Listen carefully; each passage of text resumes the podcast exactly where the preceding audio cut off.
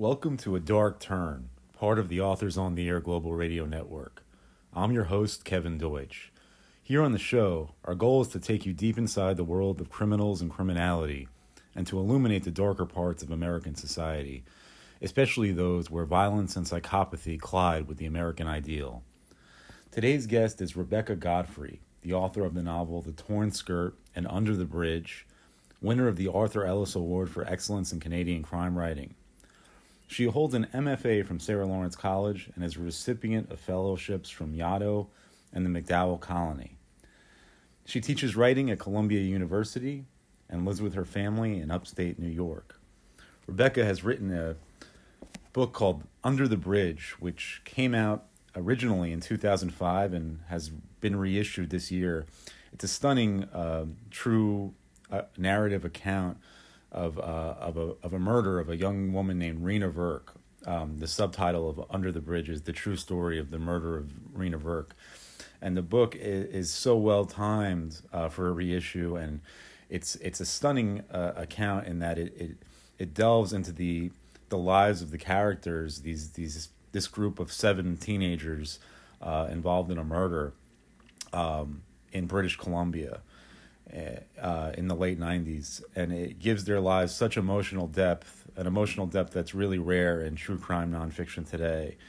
And whereas a lot of i think true crime narrative nonfiction um, even if it mean doesn't mean to today does exploit to a certain degree. This um, is such a full portrait of this, these characters. Um, it, it, it, it's anything but exploitative. It's it's uh, it renders the the, the, the, the the world of these children so fully and captures the the the a climate that led to the violence, stunning violence in this book so fully and dramatically um, that it's truly, a, I think, a great contribution to to the true true crime genre. And we spoke to Rebecca about um, the the amount of work that she put into this over a period of years and the toll it took on her and and and how she gave her entire life essentially to this telling this story and um, she had sort of put put the story away for years because this is a reissue. It's it's uh, the book. Um, uh, there's 14 years between the the time the book came out and its reissuing. Um, and she sort of had to delve back into that emotional realm that she visited to report this book uh, as a young woman. And uh, we have a fa- we had a fascinating conversation uh, about her process and, and what it's like for her and the characters um, in this in this work. Without further ado, here is my interview with Rebecca Godfrey, author of Under the Bridge The True Story of the Murder of Reena Virk. Rebecca Godfrey, thank you so much for joining us on a dark turn today to discuss your book, Under the Bridge The t- True Story of the Murder of Reena Virk. We really appreciate your being here. Thank you this this is uh, really a beautifully rendered book uh, uh, uh about a terrible crime uh, that occurred in British Columbia in uh, in the late '90s, um, and you've taken what what could have been a traditional true crime story and really turned it into a, a, really a work of art. I mean, it's the writing is so beautiful and the the characters are so fully drawn and, and full and, and depthful in a way that you know you don't always often see in the true crime genre and I know you're you're, you're a novelist um, and a, a, a, a, writing teacher, and um, I think part of what made the book so so wonderful is the fact that you approached it as a as a as a you know as a as a human being with a heart and an artist rather than a grizzled true crime reporter like a lot of people who who, who listen to this show. Um, so so I, I just I'm so interested in your approach. Um, I know it took you about I think you said it took you about six years to to to write, report, and and research this book. Just share with our audience a little bit about about this story and how you first got turned on to it. And I know initially, um, I believe you were going to do it as a as a magazine piece, and it just kept getting richer and richer, and uh, and you eventually did it as the, as this book that came out in um, I believe this book first came out in 05, Is that right? Yes. Right, and and it's been reissued um, for all you readers out there, it's been reissued, and it's also um, there, I listen to the audiobook as well, which is I, I encourage everyone to uh, to listen to because it's just beautifully done as an audiobook. But um, it's it's really relevant in our culture again, not just in 05, but now with the reissue. just tell us a little bit about how you got drawn into the story and how it kept growing for you out of that that original uh, magazine article idea.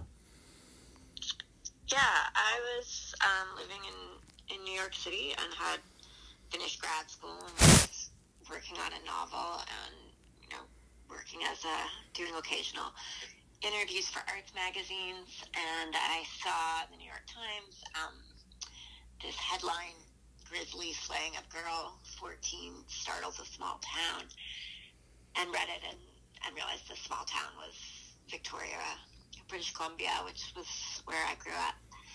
And so there were just a lot of details that intrigued me. You know, number one, that it was my hometown, which was a, is a very idyllic sort of tourist destination in Canada in the Pacific Northwest, very quiet, um, not you know, a violent urban town. So that was sort of shocking. And then there were details in the article, um, these kids that they interviewed saying, you know, something happened. It was just a group of friends. And, and um, essentially the article said that a girl, Reena Virk, had been missing for a week, um, had gone to a party with her friends, never come home. And then the police, uh, the following week, rumors had spread through the school about something happening to her, and the police had arrested eight teenagers, seven of them girls. So that alone was pretty stunning. Um, and the girls were 14 to 16. So I think the murder happened on November 14th, and I, you know, every year would go home for Christmas. From so I went home that that Christmas and just ended up going to the courthouse, um, going into the youth prison, sort of seeing who these kids were was my initial question. Like, were they were they the misfits? Were they like the Trenchcoat Mafia? Were they, you know? And they were just these really kind of ordinary, cool kids into hip hop. Uh, you know, very just seemingly normal. So, um, and the girls really fascinated me when I saw them in the prison because um, they just you know, they looked terrified. They looked tough. They they looked. Um,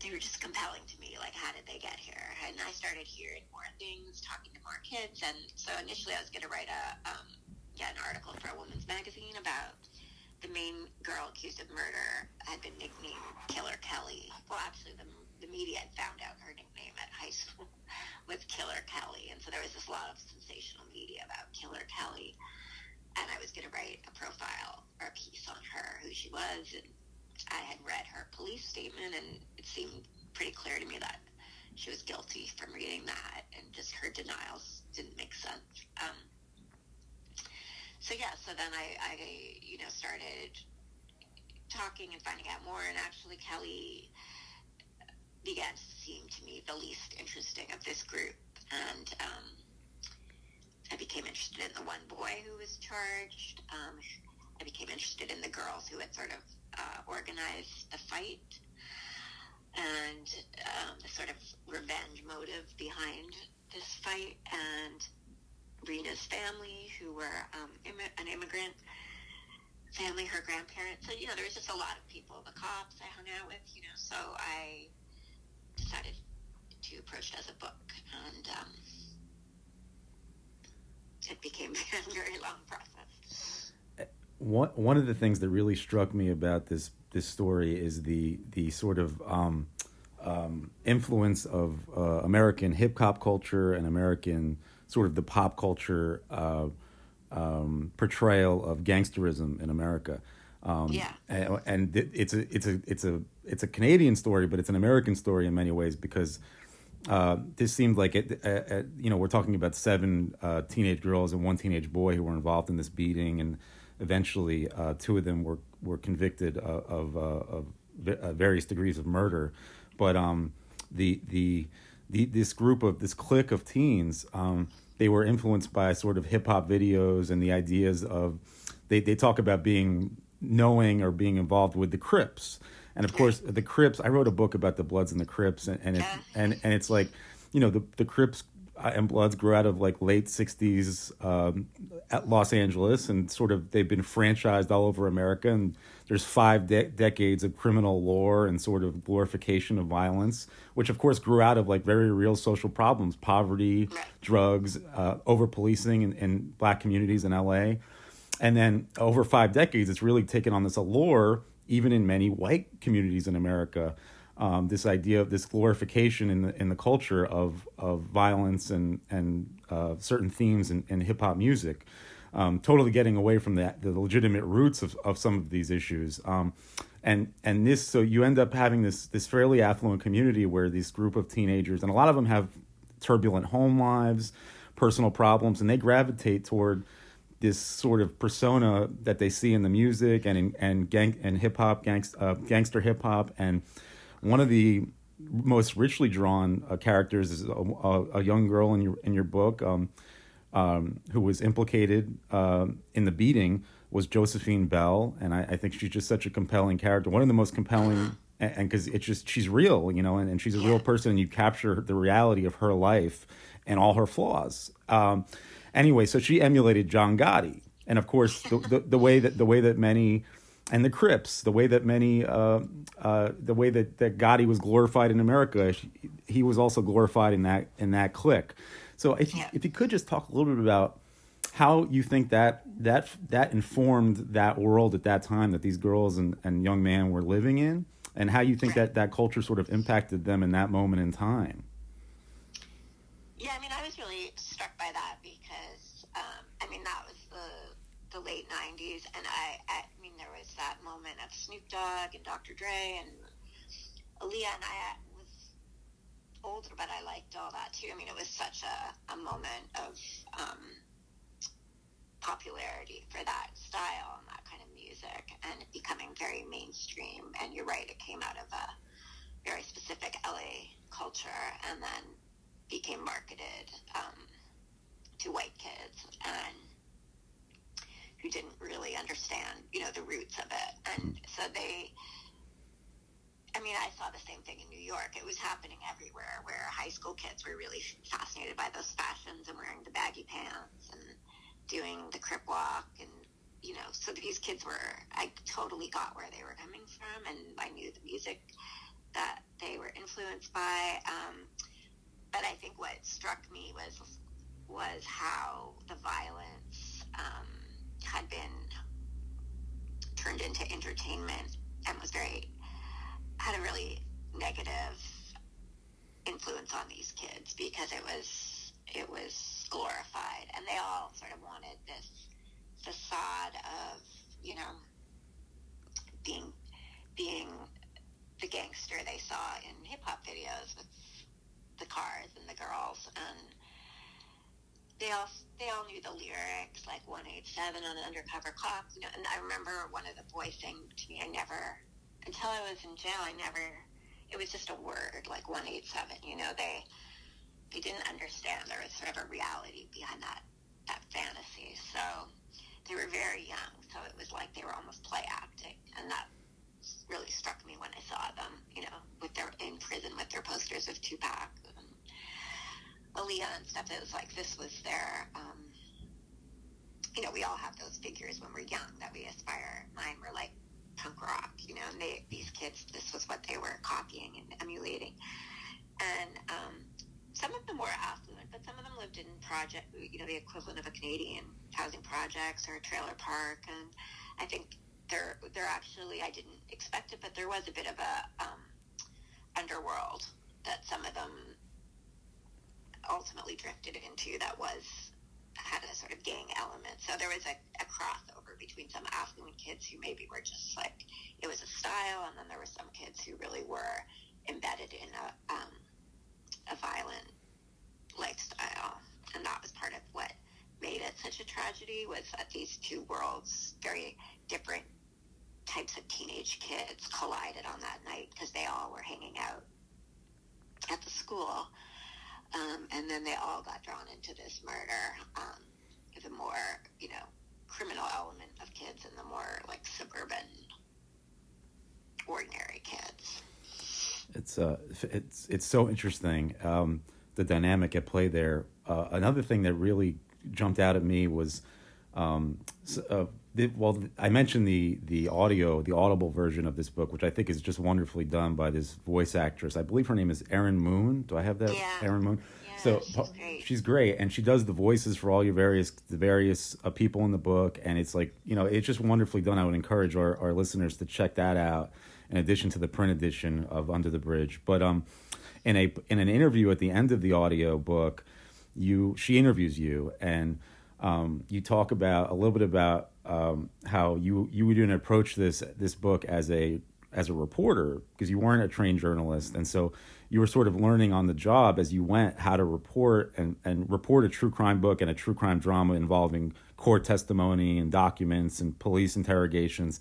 And your training was as, as a novelist. And you wrote this wonderful book uh, the torn skirt uh, uh, uh a novel before you came to this uh, this nonfiction work under the bridge.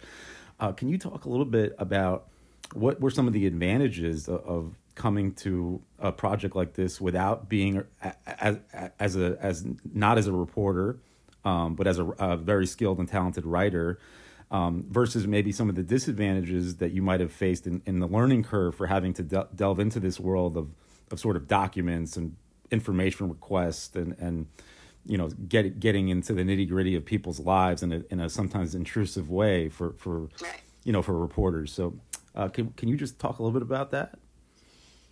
Yeah, I mean, I think it was a huge advantage in that I wasn't seen as part of the media in quotes because these teenagers were very um, angry at the media because there'd be these nightly stories, and they, you know, even the kids who were witnesses or were friends were were portrayed in the in the media as these horrible kids who hadn't helped Reena, and so they they were very wary. And there was a an element of a group of of local crime reporters who were were familiar from TV or they you know knew their they had covered you know Hell's Angels trials, so they were just sort of known figures, and I was a part of that group, and so I think there was a even with detectives or um, more official people, there was a comfort level with me because they didn't see me, you know, that I, they didn't feel that whatever they told me would be on the news that night or in the paper that day, you know, so they felt they could kind of um, relax with me, and I wasn't as I don't think I approached it as like looking for um, give me like a hit for my five o'clock news, you know. So mm. I would just talk to them in a more conversational way rather than in sort of interrogation and get to know them all. And it was a much more slow process of just trusting each other and and learning. So in that way, I just think it was a huge advantage. And I I didn't come to it with any kind of set ideas of what I had to get or what what how to approach reporting, um, which I think a lot of crime reporters are really, you know, they have a, a template that they're following and they get that information and they file their story and that, that. So I wasn't um, limited by that. And uh, I, yeah, I just found I actually, you know, was quite scared originally that I couldn't get anywhere without a certain official reputation or badge or whatever. And it was very easy to talk to people without that. So that was surprising and welcome. And I think um, in terms of the difficulty, it was it was just overwhelming for me. The uh, you know the amount of information that I had to find out, and early on somebody gave me, and I have no idea why. It was just an incredible score, and I didn't even know it existed. And somebody I was asked to interview gave me a the whole uh, police document file on the case, which was about 500 pages. So once I had that, I, you know, that was just incredible. But there was so much information in it, and it gave me so like, such a rich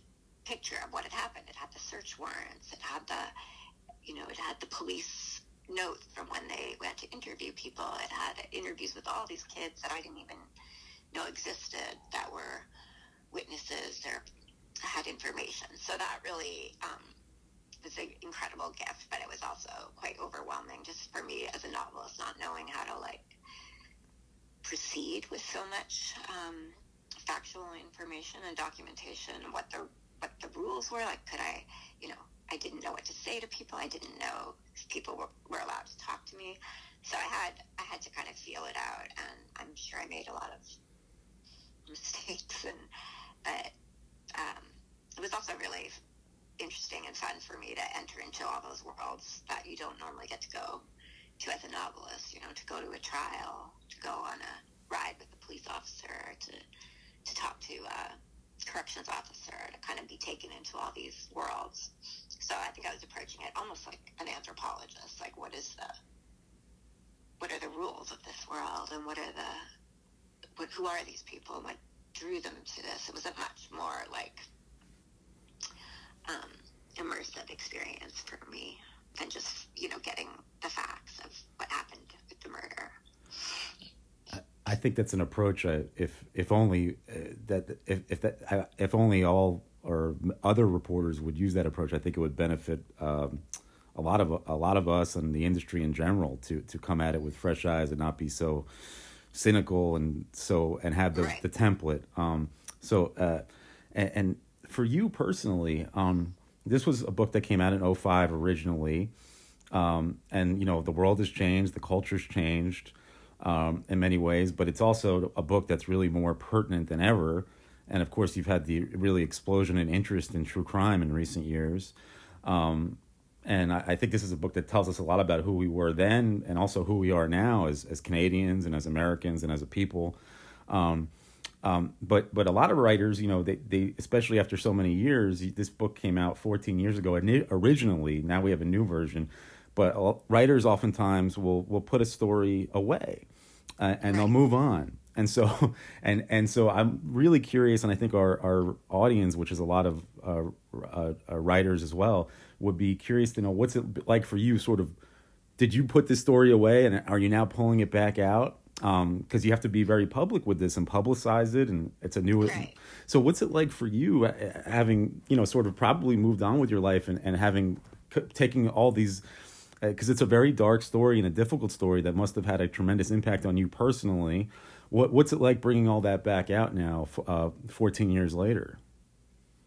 Yeah, that's a, a really good question. I mean, I definitely was very immersed in it for so long. I knew, you know, lived with lived in British Columbia and spent so much time with all these people. And then when I turned in the book, um, it was very hard to shake. And I was, you know, the kids would still call me. I was still kind of haunted by a lot of the things that I'd witnessed. So I um, had a lot of trouble kind of moving on from it and knowing what to write next and um, it it definitely affected me in almost like a trauma, you know, almost like living through a trauma and and having witnessed so many people's trauma and been so close to so many people that I needed to you know to tell the story. But for me personally, it was like carrying all that around for so long.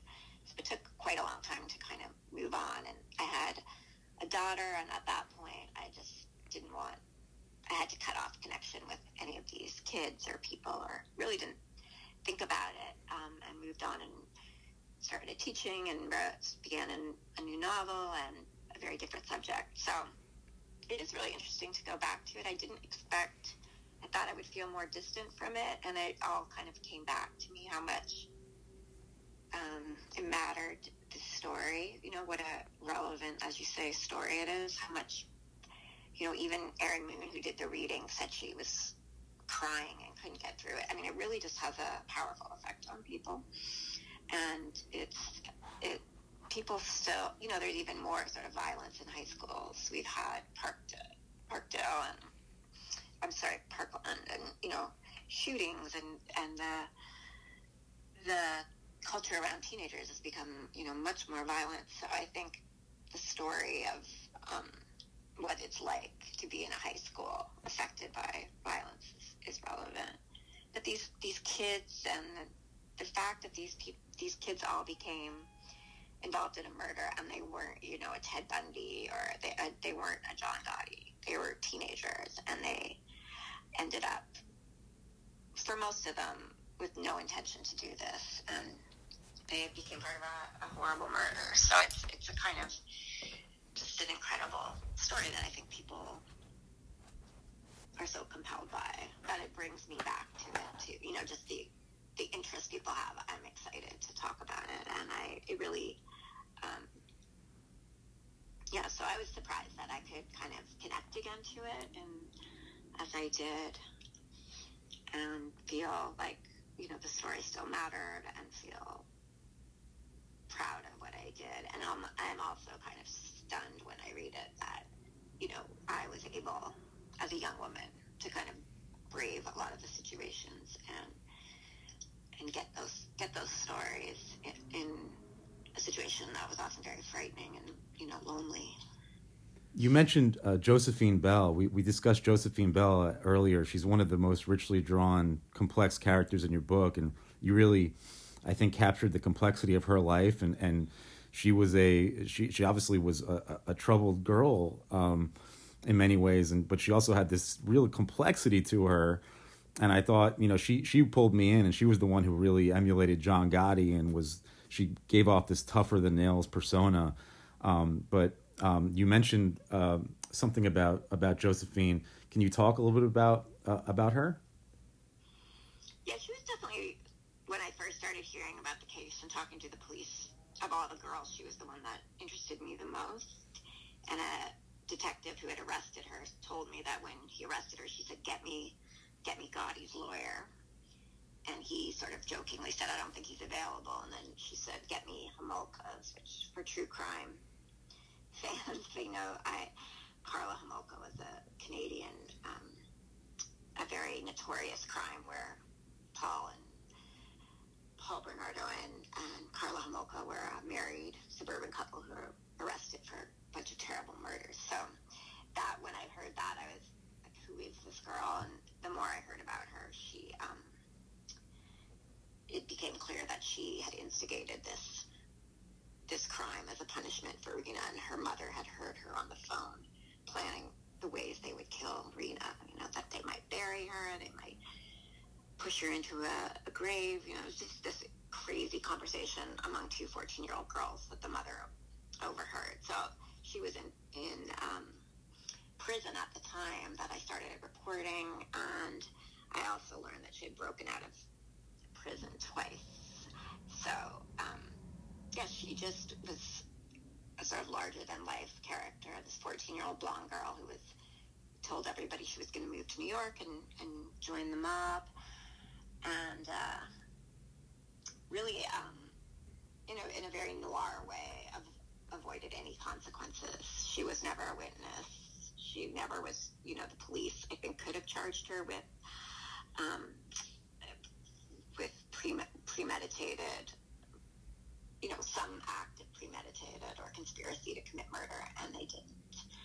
Um, so she she really was like this noir character in my mind who, who got away with it. And when I was on Dateline, they got Dateline actually got her to appear on camera, which was pretty incredible. And she told the producer that she would come to LA if they put her up at the Chateau Marmont, which I thought was pretty hilarious. And then on on the show, she was also very noir, smoking a cigarette. Bright red lips. So she's just a sort of ruthless, um, ruthless young woman in a way we don't often see. Fascinating. Where and she is she? Uh, where is she now? Do you know her? I know. I know you had written that she had been, or uh, we talked about in the interview with um, with Erin Moo that she, I believe, she was. Uh, um, she was working at a, a, strip club, or I don't know if you. She became a. She was a stripper and quite um, successful. She was on the circuit in British Columbia and at the at the top level, I guess, and also a stripper in LA. Um, and then uh, she told me she quit stripping and moved back to British Columbia. Um, so I don't I don't know where she is now, but yeah, she had a successful career as a stripper for a couple years. I, I, for, for for those of you uh, who ch- who haven't read this book yet, check it out. And Josephine Bell, the character, the, the woman we're discussing, is one of many richly rendered uh, characters in the book that Rebecca just does an incredible job of, of, of bringing to life on the page. And these are all real people, and a lot of times in true crime, you don't rec- the real people don't show up on the page, and, and here they really do in all their complexity. Um, and Rebecca, we thank you so much for joining us on a dark turn. Thank you so much. It's great to talk to you.